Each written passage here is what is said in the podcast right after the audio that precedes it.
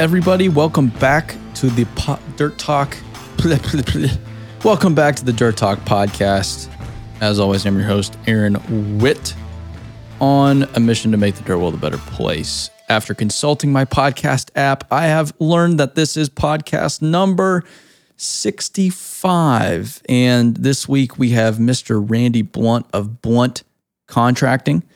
Uh, very exciting stuff. He has led the business for quite a few years, sold the business to WW Clyde late last year, and has been helping us just do better work for our partners since Blunt Contracting is, of course, a BuildWit partner. So, really good stuff. Uh, really enjoyed this talk. I love talking with Randy. So, having a podcast with him was bound to be enjoyable, and we hope you enjoy this episode as much as I did. Here we go.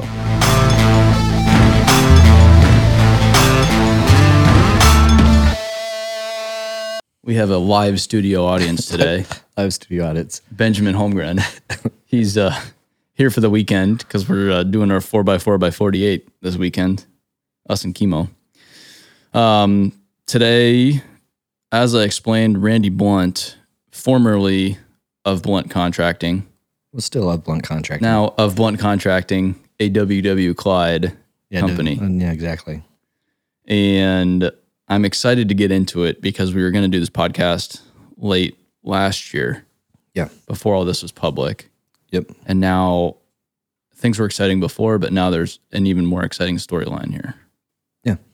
So, Randy, how was your childhood? You grew up in the business. Uh, yeah. So I grew up. my my father was a he drilled oil wells, and then he moved into construction. Um, so my whole life I've been around construction. I think I joked that I learned to run a water truck at about twelve.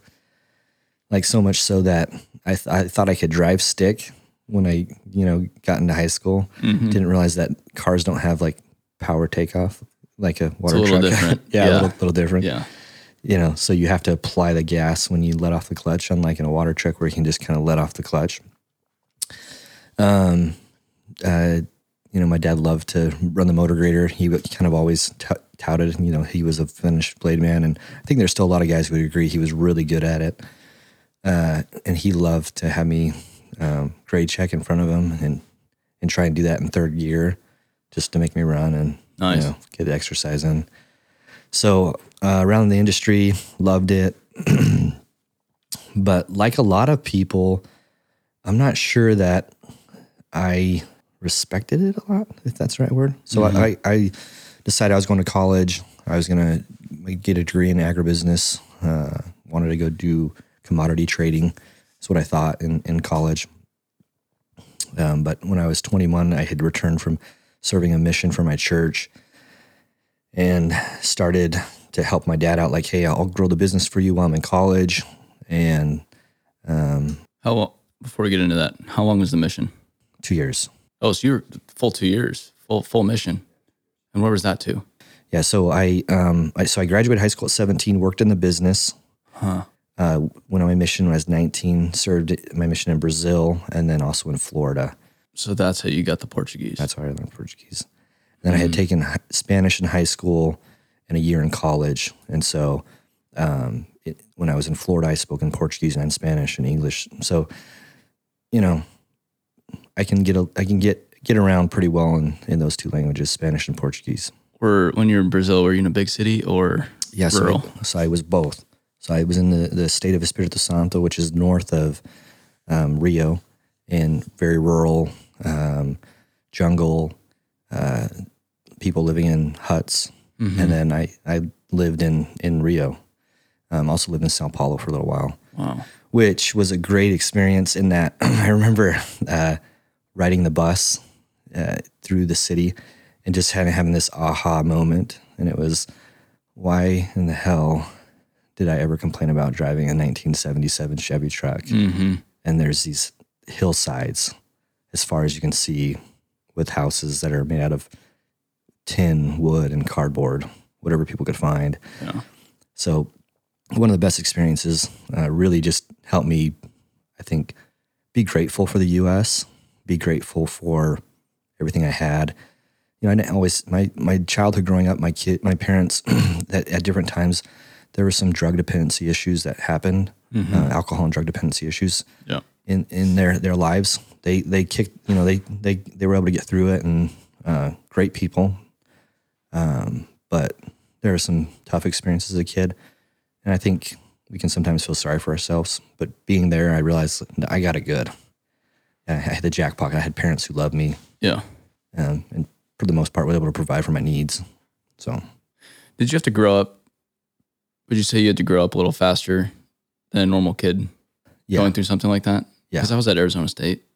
So when I was 19, I mean, I was, I've always been pretty grown up. So I wasn't, I was still kind of an idiot, but not as much of an idiot as my peers. That time in life, you're really just messing around, yeah, but you're on your own in a different country Mhm. as a kid. yeah. I mean, anybody who who knows some you know kids who've done that, they'll say, you know, you're still who you are, and some people grow up and some don't. Yeah, that's true. right? Like, Yeah, so yeah, yeah, yeah. Some some Yeah. some people I'd say definitely grow up some, and some just screw off and they don't. But I think it really, I think it changed me. Yeah, significantly. I, I remember even just like my temper.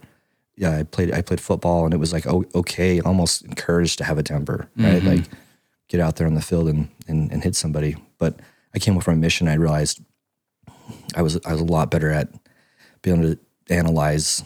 Do they really know what they say? Yeah. what they mean, and and not fly off the handle. So there's a lot of good things that came out for me. Yeah, you've talked about you having a temper in the past, and I just it's very hard to visualize because you're the opposite of that now. Yeah. It's just even keel as it gets, Well, at least on the outside. yeah. I mean, probably so. But anybody who's seen me lose it Yeah, can, yeah. can vouch for me that Uh. it's not pretty, and and I try not to let that happen. Well, you are a contractor, so Yeah, you have to be able to, right? yeah. uh, okay, so you come back from serving a mission for two years. You go to work for the family business. Yep. So I go to work for the family business, go into college, um, newly married, got married very young, uh, 21, got married, uh, married to this day, same woman, amazing, amazing woman.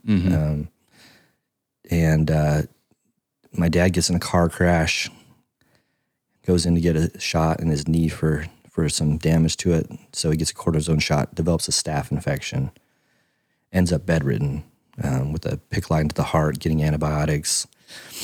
Um, and so like it, like that was in like days. He went from healthy with a bum knee from a car accident to in the hospital, and then He's running the company at this time. yeah, and then then weeks on end in bed. Like, have to go help my mom get him to the toilet. Like, bad shape. Still at the time though, I'm thinking my dad's always been healthy, always been strong, no big deal. You know, we'll get through this summer. He'll be good. So we get through the summer. He's good. Has shoulder surgery to fix the shoulder from that car accident. Um, and then come, I want to say it was November, maybe December. He gets diagnosed with with testicular cancer, which is extremely rare for his age. Like after 26, that cancer is basically considered non-existent in the male population. How old was he? Uh, he- Forties. He, was in his 40s, late 40s. Yeah. Um, and chemo was really, really tough for him. It was, I can't, I can't remember the timeline, but he he noticed that he was having issues. Uh, went to the doctor and they thought it was just a like a, an infection because he'd struggled with the staph infection.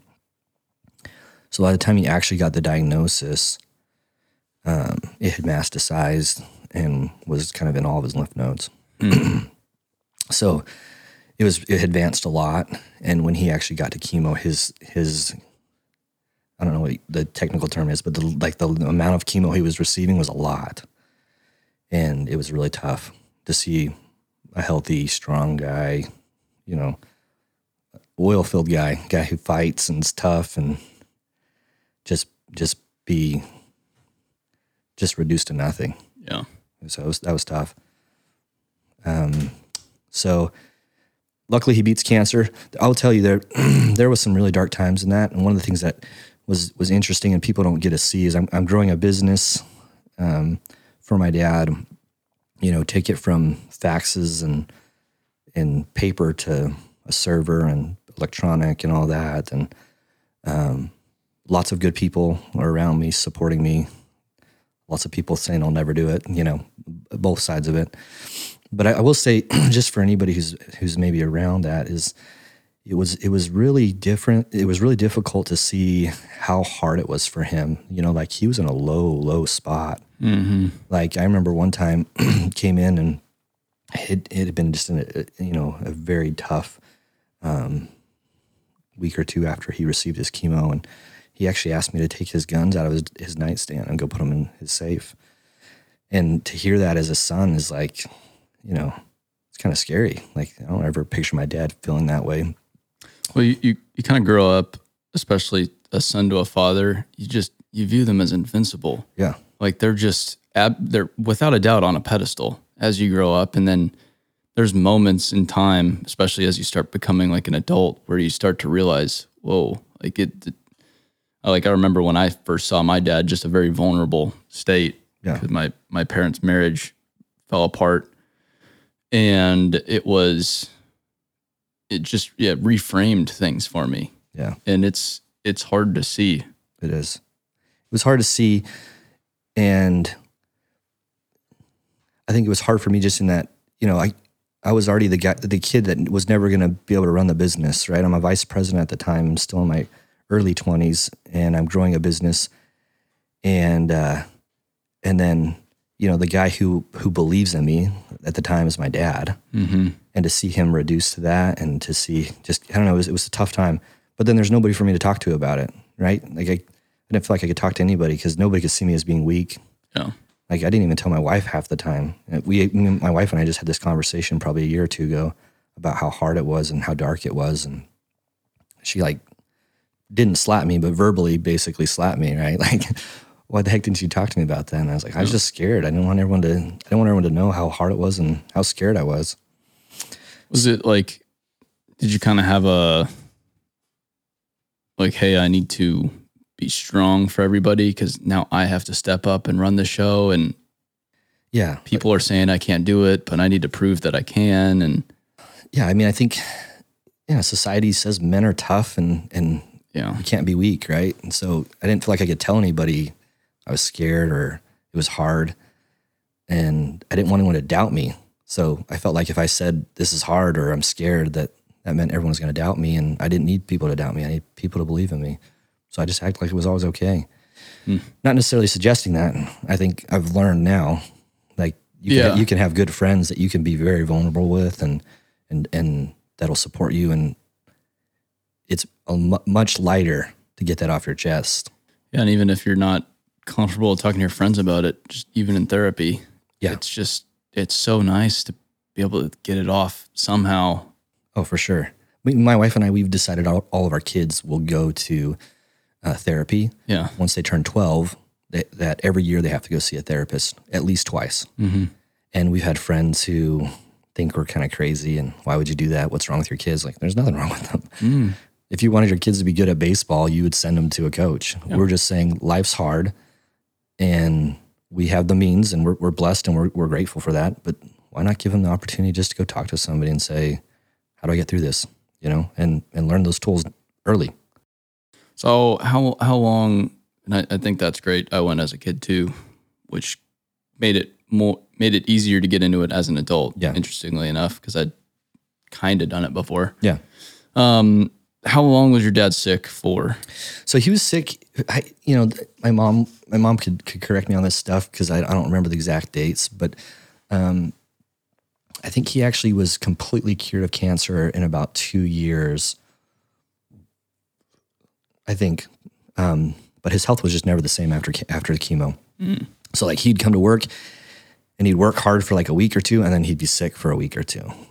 It's just his immune system was different, um, and so uh, he he had gotten better, um, but just had that, you know, he'd be sick and then not sick, and that that continued. But luckily, during that time, like I, you know, I had been able to find good people, and there, I'm, you know, lots of good people are surrounding me. The company has gone from about four million to about twelve, and you know, so we're a pretty good size. And him and my mom got to go do a lot of cool things together. You know, when his health was good, they were able to go do his trips and traveling, and that's actually what ended up happening. Was he uh, ends up going on a bear hunt, and uh, you know he's up in a higher altitude, wasn't in the best shape or health from from uh, chemotherapy. Uh, shot a bear. They tracked it all day, and finally the dike got dark. Go back to uh, camp and say they're gonna go find it the next morning, and he doesn't wake up. No kidding.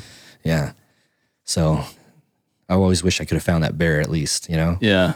but we never did. so I was 26 when that happened. It was 10 days before his 51st birthday. So uh, super surprising, but um, but it happened, you know. So next day, uh, show up to work and kind of had to double down on being tough because now the naysayers are are real. You know, mm-hmm. this kid's gonna. You're, you're 26, is that what you said? 26. Yeah. So your age, Yeah. you know, you, you you've heard this a lot. Like this kid's never to make this happen, or whatever. Probably. Yeah. I guess I I was raised in a position where anything's possible and I'm super fortunate to have been raised in that position. So even if people have said that's that's ridiculous or who do you think you are? Yeah. It's never really registered with me. Good. It's it's never ever been yeah, maybe they're right. It's it's just like no, I mean, I'm still going to do it Yeah. even though they say I'm not going to do it, and then they'll get it one day. And and it, I've I've, I, but I guess I've gotten lucky in that regard. I don't know. No, that's awesome. For me, it was like people said that, and I and I heard it, and it did it did make me doubt a little bit. But luckily, between football and um, between my dad just being an incredibly hard worker and me seeing that, I just knew, and I tell my kids this all the time. Like one of the gifts I have, I don't have many, uh, at least in my opinion. But one is I can work hard, Mm-hmm.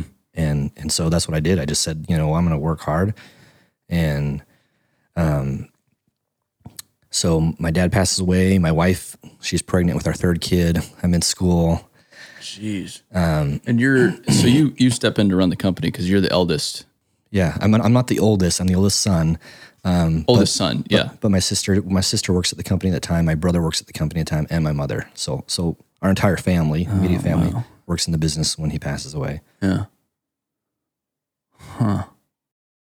So during the time that my father's sick, we with cancer, you know, you never know how that's going to end up. So we had conversations about so what happens if he does pass away and what should that look like. And one of the things that he had talked to me about is, hey, I want you to take care of this, and I want you to get your mom's risk out of the business at some point, and mm-hmm. I want your I want your siblings to get something spread out over time. I don't want anyone to get a lump sum of money. I just I think it's the right way to make sure that it goes well. Yeah. So 26, uh, you know, business is, is, like I said, now around 12 million ish. And we, we realized we, to keep growing the business, we kind of have to hit pause on growth. So we did for two years, didn't really grow between 12 and 14 million for two years. No, three years between 12 and 14.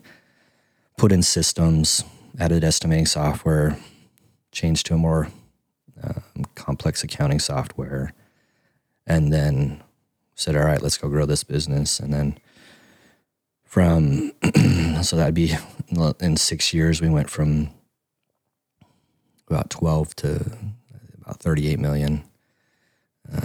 Yeah, it's pretty quick. And uh, we were talking about it earlier today. We've somewhat paused as a business. I mean, we've been growing very quickly from a people standpoint, Yeah. but from a acquiring new business standpoint, we haven't done much of that Yep. Because we've had a lot of things to figure out. And you mm-hmm. just you get to these different levels in business, and now everything you used to do doesn't work anymore. Yeah. Because cuz now you're now there's more people doing it, and not just you, and you have to learn Yeah, how do we make sure they do it right. Yeah, and then you get to the next level, and yeah, you're not involved anymore, but now you've tripled the complexity of everything, and the existing systems don't work anymore, and that's different softwares don't work anymore, and like the accounting software, for example, like that's a big change that most construction companies have to make once they hit like 10 million, I feel like it's like that 10 million range where it's like, We got a job cost better. We got to. yeah, maybe we should stop using QuickBooks and find something more serious. Correct. Yeah. Yeah. And but th- what's what's awesome about that though is is now my the position I'm in now, um, the the president I report to, Dustin Olson, him and I talk about this a lot. Like, I know a, I know the business at a different level of intimacy than he does because I've mm-hmm. all because I've had to. Whereas he's always worked in a larger company, so he doesn't necessarily have to understand.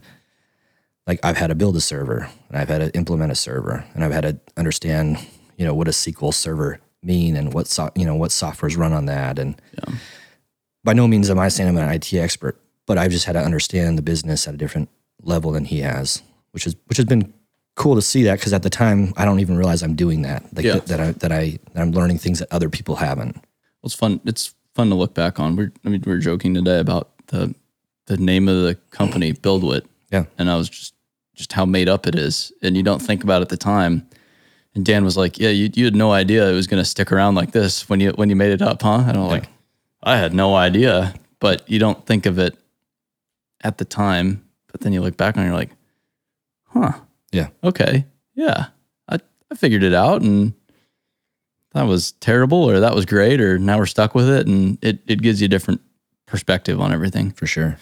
Um, so you guys, Blunt, the company's interesting and it was acquired for a reason. And that's because not only did you guys grow quickly, because I mean, yeah, it's fast growth, but Yeah. a lot of companies have done that. Yeah. And and you, you, I mean, you could grow faster. Yeah, yeah, yeah. Yeah. I don't want to downplay it, but also You could. it's yeah, yeah. So great growth, but you guys what I think is most fascinating and what I think is most led to why you really were acquired was you got really focused as a business in what you guys do and Yeah. the work you guys take on and how you build. And so you went from just a contractor in Arizona Mhm. doing everything Mhm. From moving dirt to underground to a very focused contractor only taking on very specific projects Yeah. and becoming really good at them. So I love to read and listen to podcasts, listen to books. You know, I, well, I think a lot of contractors we say we read, but we listen because we're on the road a lot. Yeah, a lot of road time, yeah. So listen to a lot. I, I read, I listened to one of Jim Collins' books, Great by Choice, which a lot of people are familiar with. Good to Great, but Great by Choice I think is better. And uh, he talks about the hedgehog concept in there, which he talks about in other books. And it just helped me realize we didn't have one. And the, the idea behind the hedgehog concept is basically, you know, uh, know what you can be best in the world at, know what drives your economic engine, know what you're passionate about. And we had to look at our business and say there's things that we were doing that we either couldn't be best in the world at, didn't drive our economic engine, and or we weren't passionate about, and we had to cut scope, which is hard. Yeah, like what's the what's the decision like to say we're not going to do utilities anymore? Because that's probably a huge percentage of your business. Yeah, I mean, it, luckily for us, it wasn't. Yeah, you know, it wasn't like half our business, but it was a big chunk of our business, and our equipment makeup was built around that, and trench boxes and all that stuff. Um, it was hard, but you know, we really believed in what what that idea of hey, if we're not passionate about it and we it doesn't drive our economic engine, then how can we really be best in the world at it? And when we really wanted to be good at what we did, I think you look at anything in life that you enjoy, you usually are good at it, right? Yeah. and, and you know you want everybody in construction construction to enjoy what they do to be proud of it. But if you suck at it it's kind of hard to. And so uh, i felt like we're good at utilities but we needed to be better but it just didn't drive our economic engine. And you know just the margin weren't wasn't there for the risk that was being taken and we had other business um, sectors that we were involved in that drove our economic engine a lot better. And so we said let's let's do this. Luckily we um, we blunt and then ww clyde we kind of have this shared value uh, and that is we value people. Um, and that's a that's a value that ww clyde has that, that we believed in before we were acquired. So luckily when we made that change we were able to go to every one of those people and say hey this is what we're doing but we think you have a spot at the company still, and this is what we're going to go do. Can you can you go learn this with us and try it out? And so we really didn't lose anybody during that time. Most most everybody who wanted to stick around was able to. So that was cool. How'd you identify the opportunity that became drilling and shoring? Uh, we had been doing it kind of. Um, we had done some shoring for projects. Uh, we were subbing that out to a contractor, uh, and we what I what I realized was like, man, I love this. I love the the solving the problem. I love the complexity of it. And then we were seeing it was driving the economic engine, and I think it's uh, when when something drives the economic engine and you're passionate about it. I think becoming best in the world at it, world class, is just a lot easier. Mm-hmm. And so we said we can we can be world class at this, and uh, we made that decision very consciously, and I think we've done a pretty good job at it. You know, we're not the biggest in the country by by far, but I think in 15 to 20 years from now, people will know us all over the Western U.S. for for what we what we do. And the acquisition has certainly accelerated that. For sure, yeah, I Yeah. Mean, it, allow, it allows us to have a bigger footprint just just internally with our sister companies. Yeah, And I've I've seen more and more shoring today than ever before, just because land is starting to become more and more valuable. Yeah, and and the you know the trend is is still going to cities. You Yeah. know, maybe maybe because of the pandemic, it's not the same cities, but ultimately, if people are leaving New York or California, most of them are still going to a big city, in Like Phoenix, Phoenix or you know here in Nashville, Denver, Nashville, Austin. Austin, Yeah. and, and they're still going vertical. Mhm. And so I think uh, urbanization will continue. And I think shoring and basement and tunnels and, and the drilled foundations, all that will continue to grow. And I like it. A lot of people don't because it's dirty work, it's hard work. Um, and uh, the margin for us has been good. But when you lose there, like it, it's no joke. Like it's, it's, I mean, Yeah, I was about to say when things go wrong, they go wrong they go really wrong. Yeah. Yeah, yeah, I mean, we won't throw anybody under the bus here, but go go you know Google Google the the the TBM that got stuck in Seattle and, and see how much that cost. and it's uh, still in litigation to this day. yeah, exactly. Yeah. And it was all over one many pipe. years ago. Yeah, one one pipe that One pipe. Yeah, we said we we we told you it was there. No, you didn't. You didn't tell it was there. yeah, and you, and it's funny because you're like one pipe overheated the seals on this this TBM got it stuck. And uh, I mean that's basically what they've come down to. That's that's what it was. Mm-hmm. And just the, sh- the just the recovery mission alone Yeah, to get the TBM was, was was I believe hundreds of millions from what I remember of the claim. and the yeah it, the project cost one billion more than it was supposed to because it hit a pipe. Yeah, a small pipe, small steel pipe. Yeah. Um, the the the thing with and I see con- contractors try to do this a lot is they try to do everything and they say yes to absolutely everything, and then you get in a cycle where you're bidding against everybody. You're not very good at one thing, Yeah. and you're not very profitable.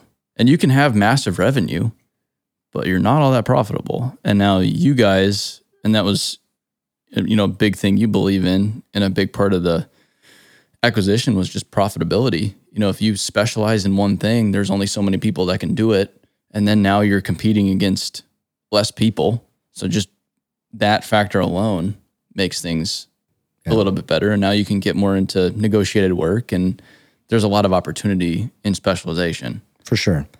I mean, if everyone specializes, obviously there's going to be competition. So Yes. there, Yeah. there, there- So there's terrible idea, guys. bad, bad, bad. no, but but uh, there will there will inherently be con- yeah, you know competition that is created by that, and that's okay. I think what's most important is if you're a contractor, figure out how is it that I can be best in the world at something.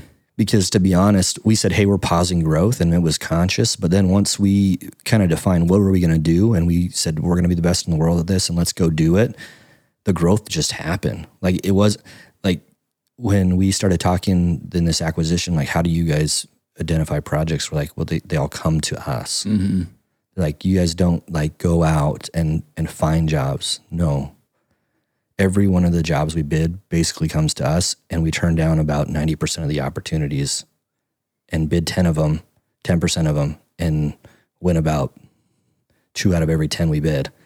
That's where we're at. And so, um, what it allows you to do is to find the right projects that fit you. It allows you to be really good at things. That, that's that's probably the advantage of specialization is contractors. We have a hard time training. It's just I I speak for myself, and I believe I think it's pretty accurate in the industry. It's hard to train. So when you do 20 different scopes, it's just that much harder to make sure you're best in the world at it. Yeah. Um, what's beyond the obvious of making money? What's the benefit of being profitable as a contractor?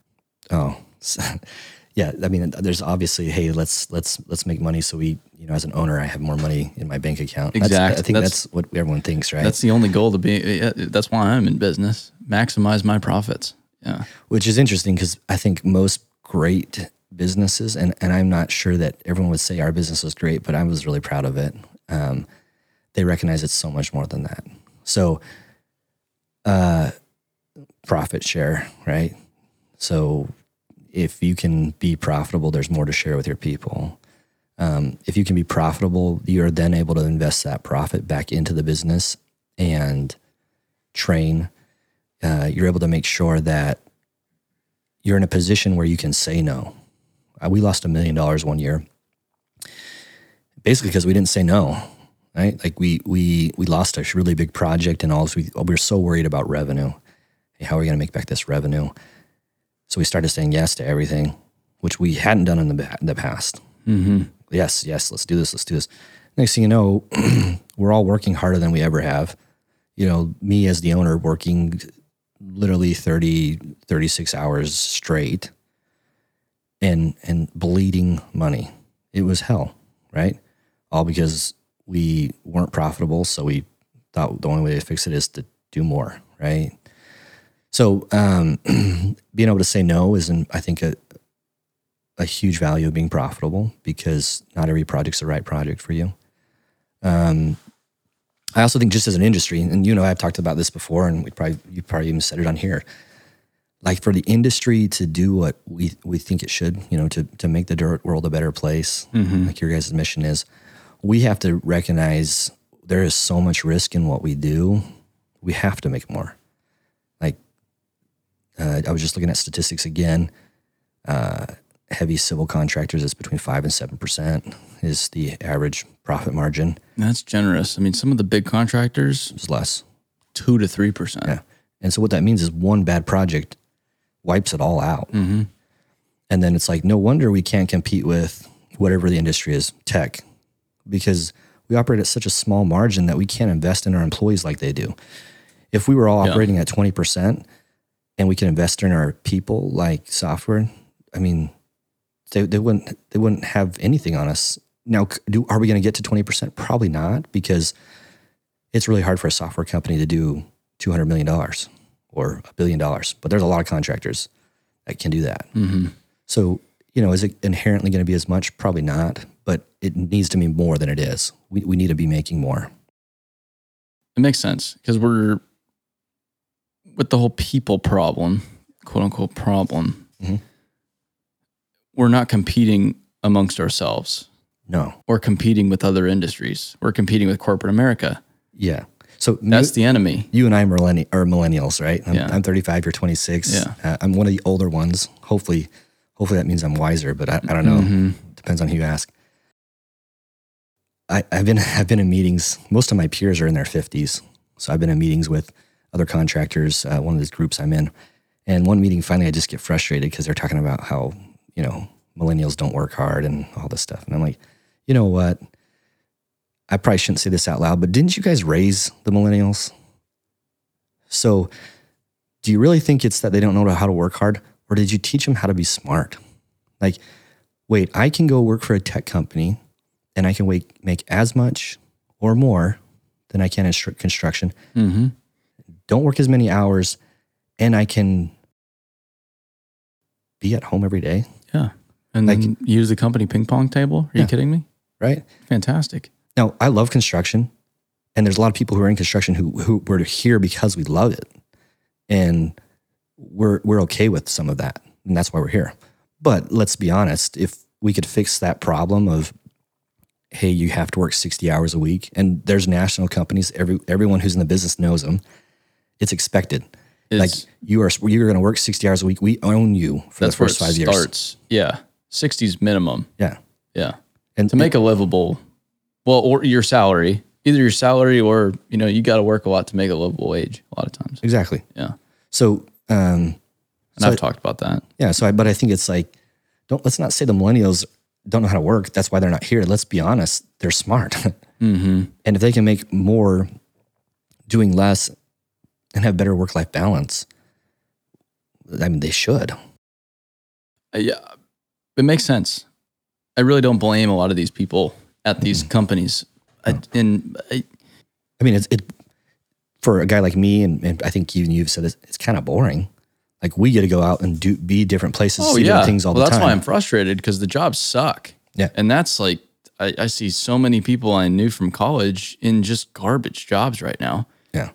Yeah. Which is actually funny. So I, I finished my degree in agribusiness finance. I'm, I'm preparing to apply for a doctorate program um, at, at Arizona State University or a master's program that's with uh, Utah State and the Royal Agricultural College of England. Jeez. Pretty pumped about them.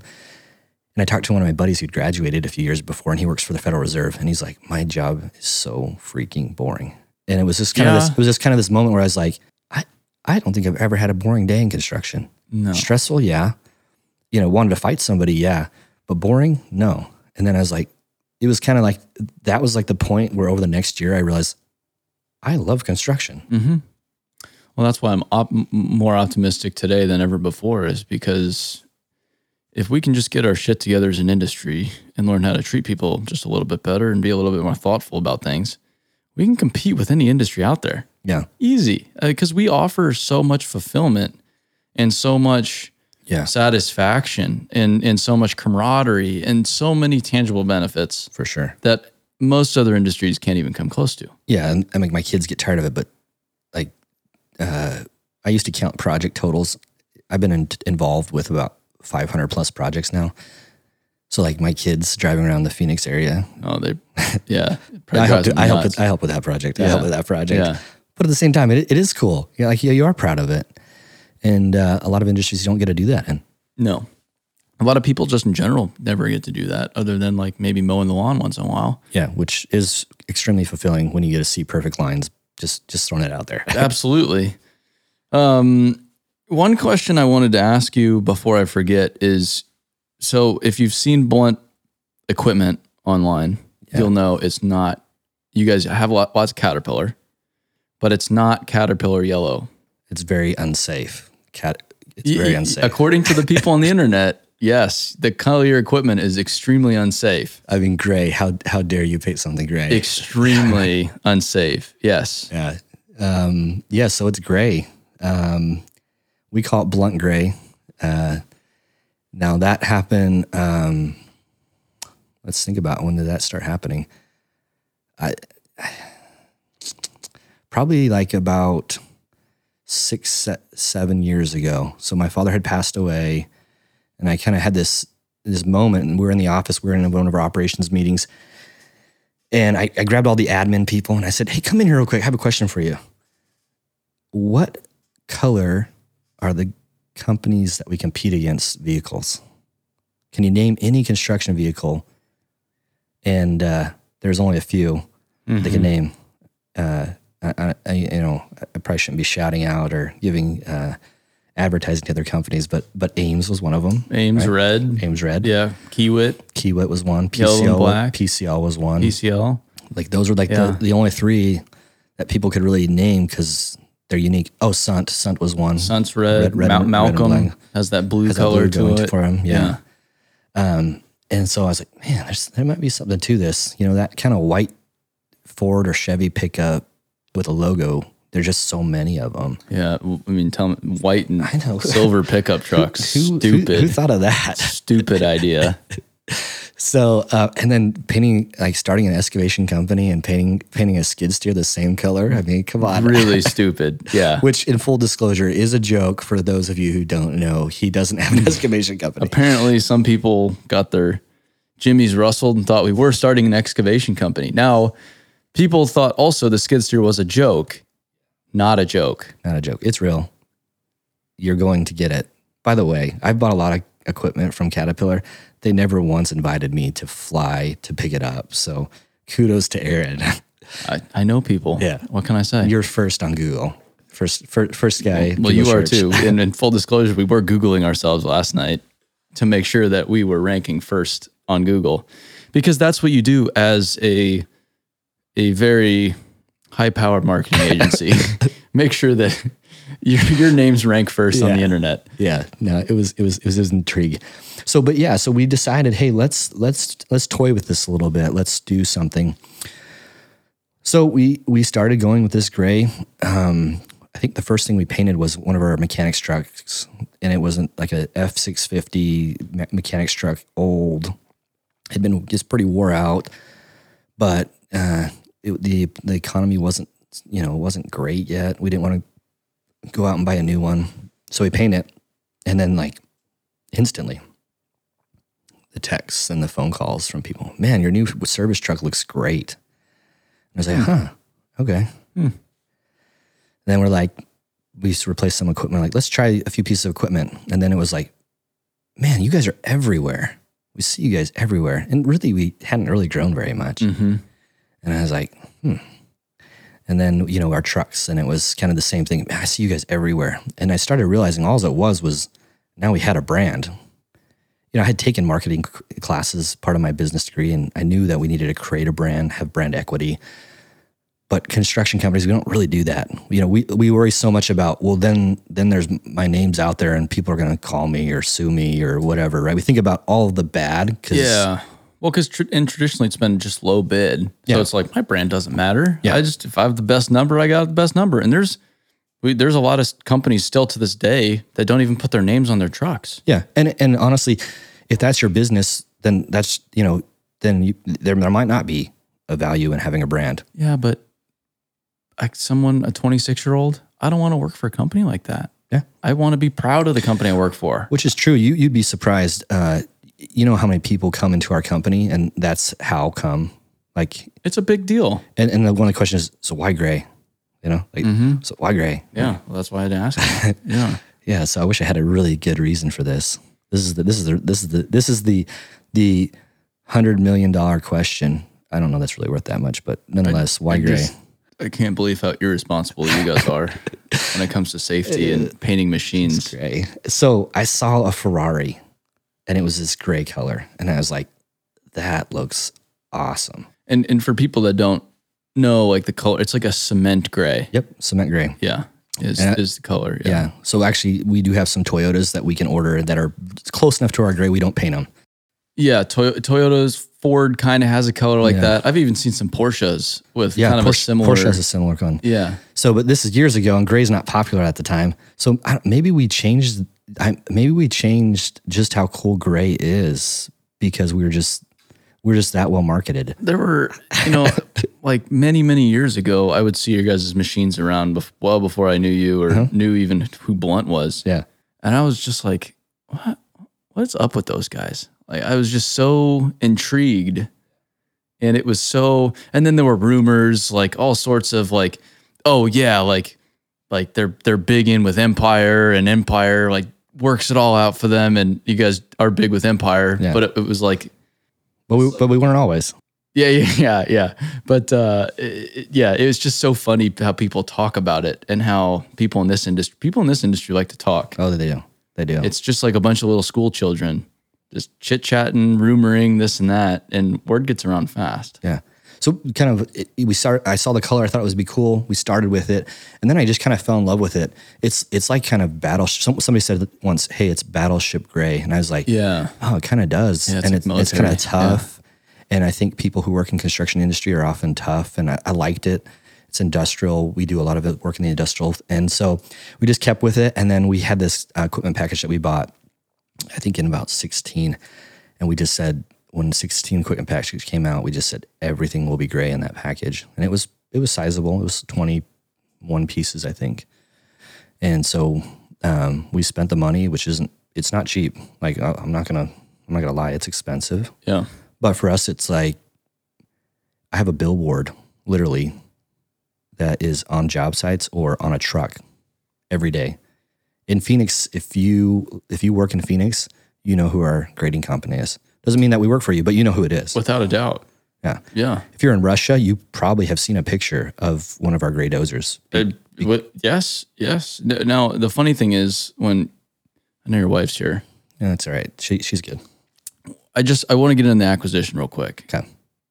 When Clyde bought you guys, some people thought you were bigger than them Yes. because of the color of the equipment. Yeah. So I had one of our clients who um, we were talking to them, and in, in disclosure, Clyde's four times. Well, WW Clyde's four times us, Yes. and, And then Clyde Clyde, Companies many, many, many is, times. is another five times the size of WW Clyde. So we're talking about a company that is about 40 million versus a company that is about 1.5 billion. Clyde Companies. Uh, yeah, the, the client was like, "Hey, um, I was just surprised that WW Clyde bought you guys," and I was like, "Why?" Like, well, aren't you guys bigger? And I was like, "No, we're not," but it was flattering, right? We actually also won a project um, in the Phoenix market uh, versus another company who's owned by a national brand, um, a publicly listed company, for the same reason. The, the PM said, We just decided not to go with them because we just didn't feel they were big enough. It's crazy. But, but again, according to the people on the internet, it's really stupid. yeah. Um, so the acquisition, how did that come to be? Because the company was not for sale. You're 35, Yeah. plenty of runway, Plenty of runway. plenty of opportunity. Yeah.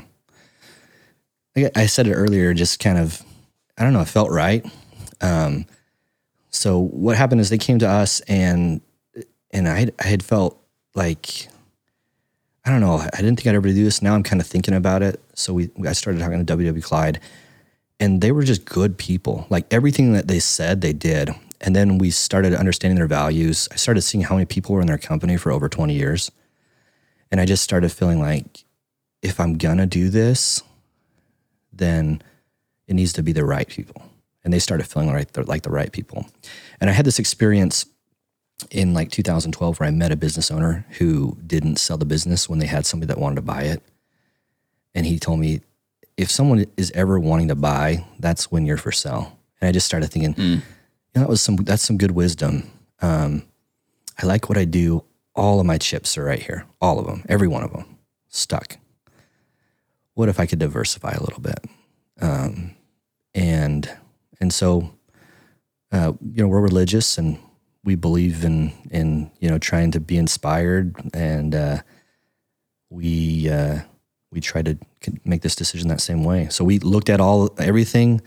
Um, we looked at it financially. Like I'm huge, hugely driven by financial metrics. So we looked at it and said, like, hey, how many years would we have to work to to to earn this? What would that look like? What are the probabilities of there being a recession between now and then? And the valuation was very fair. Um, they didn't get it for a still. I didn't. I didn't. I didn't. You know, make some crazy multiple. Very fair for both of us, and it was enough. I mean, my wife said, we don't want our whole lives to be about making money. We want to be able to do good in the world. And this allowed us to have a little bit more time and flexibility. And uh, so we went with it. And so they they bought the company. It closed end of the year, Yep. just before the year ended, and the whole thing. So you don't have any ownership of it anymore. No. and yet they still retained you as the leader of the business. Yeah. I'm, I'm still like an executive um, within the company. And so um, I'm still expected to make sure it performs. And uh, I, I enjoy working with them. And, uh, you know, I'm, I'm in their organization now, helping them institute change within WW Clyde uh, on, on equipment. We're, we're running through um, different things. It, it's interesting. Uh, I think I said this earlier, but, you know, because we had to grow our business the way we did, we had to be very innovative and analyze every decision. What's the best thing? When you're a hundred year old company, sometimes you just do stuff because that's how it's been done because you you own the land, the assets, Yeah. the market share enough that you can just do it that way. And they're a good company, uh, great people. They treat their people well, but there there's definitely things they can improve on, and they haven't had to because they didn't have the financial pressures that we did. Well, and it's it's mutually beneficial. So they get they get a different mindset and a fresh look on the business. Mm-hmm. They get a new market they're not in Arizona or they weren't Yeah. before this happened. And then you guys, want, you guys get the firepower of a much larger, much larger organization behind you Yeah. to be able to take on opportunities you wouldn't have thought of going after bef- before that. for sure. I mean, we've we've already bid project, so uh, we've already bid two projects that were bigger than our yearly revenue previously this year. and and that would that would be ridiculous without an organization like that. But if you can tell them like, no, this is who's behind us, And and we know we have good people to pull. exactly. Yeah, Yeah. Then what's the problem? exactly. I mean, you don't you would never want to grow that, in my opinion.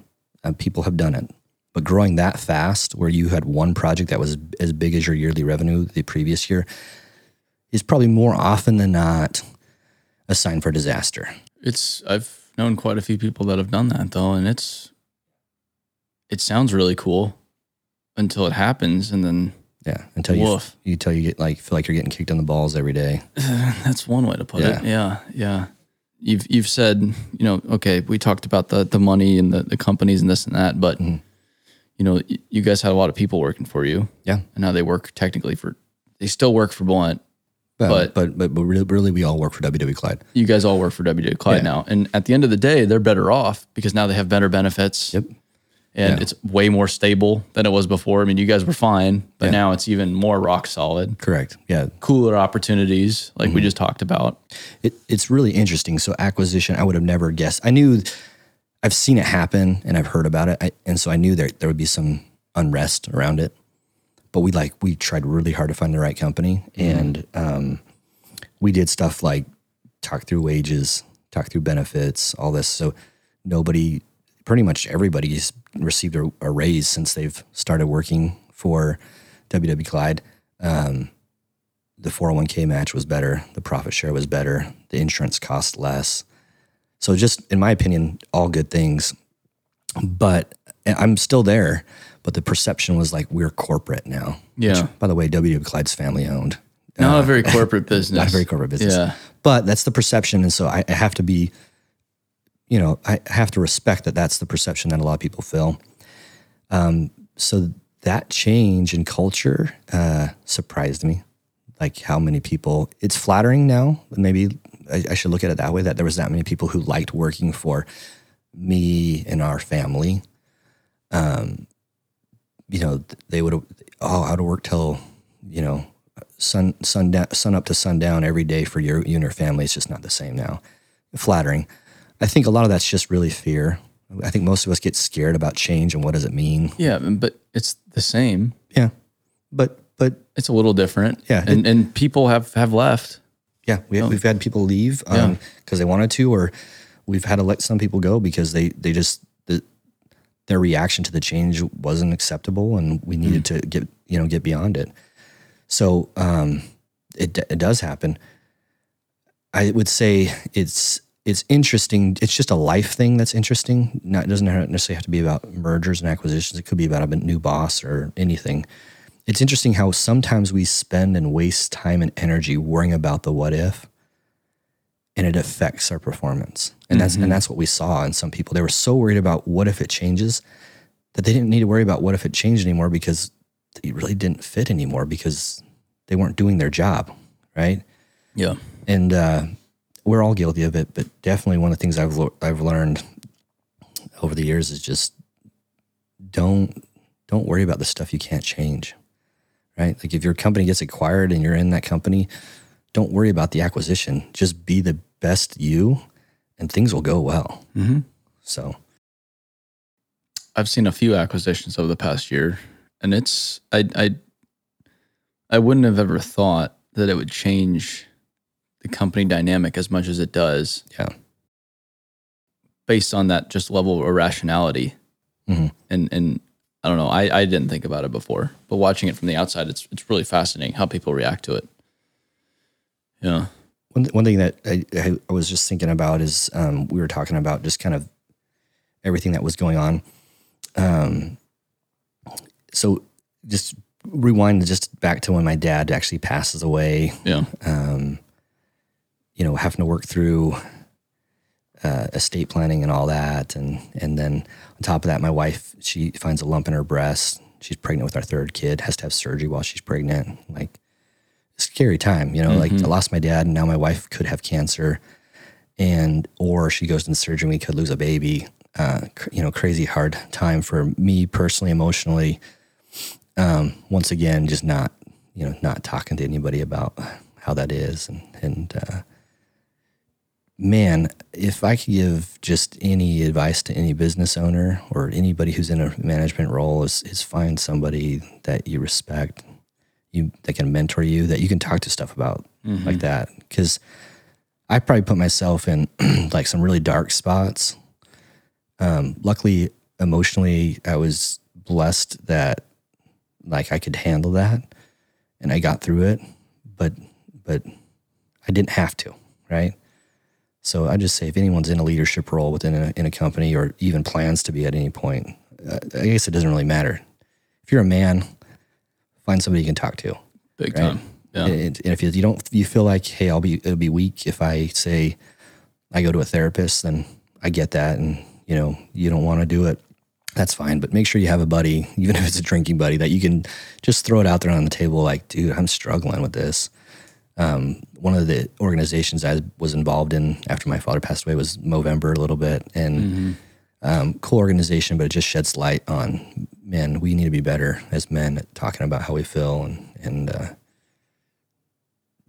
for anyone who's growing an earthwork company in the dirt world, like it's tough work. It really is. It's brutal. And uh, you know, if you're in a if you're in an organization, remember that the boss, he's got a pretty lonely job. I'm not saying feel sorry for him or anything, but just just it might be a good thing to think about. You know, maybe one day instead of telling him about everything that's wrong, asking him how he's doing and what you can do to help.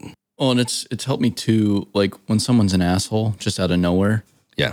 instead of saying, "Wow, they're really an asshole," thinking about, "Hey, maybe there, maybe there, maybe there's something going on here," and just giving people. I've learned to give people grace Yeah. when, or just they're being irrational, or there's all there's always something going on behind the scenes, and even if it's not you, like, "Hey, so let's let's talk about this. What's going on?" Even if it's just you understanding that, hey, maybe I shouldn't take this personally because I I don't know. I they could be going through something, and I've learned as a as a business owner, it's almost always the case. Yeah. Well, I mean, Jocko doesn't. He talks about that. I can't remember which book or which where it's at, but he talks about the one thing that scares me sometimes with people who when they start, uh, you know, doing extreme ownership is when somebody's having a bad time. It's like, well, then get the f out of here, right? Because uh, it's extreme ownership. If you can't do your job, then get down the road. But he he makes sure that's clear. It's not the case. Yeah, yeah. And he says, one of the first things you need to ask is, "Hey, man, what's going on? Is everything okay at home?"